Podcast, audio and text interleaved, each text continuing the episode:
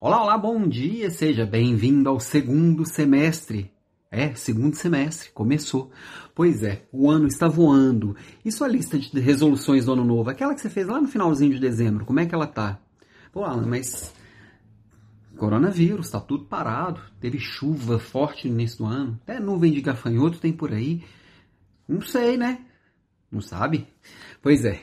Lista de qualquer coisa, de desejos, de tarefas, de metas, de, de o que eu quero fazer, de que eu quero construir, essa tem que ser uma lista viva. Sim, tivemos muito imprevisto, teve muita coisa que precisou ser muito revista, teve muita coisa que a gente dava como certo que passou a ser incerto. Tinha coisa que a gente não imaginava e que de repente surgiu. O que, que eu estou fazendo com isso? O que, que você está fazendo com isso? A nossa lista de desejos, de metas, ela precisa ser viva. A gente precisa estar atualizando e mexendo nela o tempo inteiro para que ela direcione.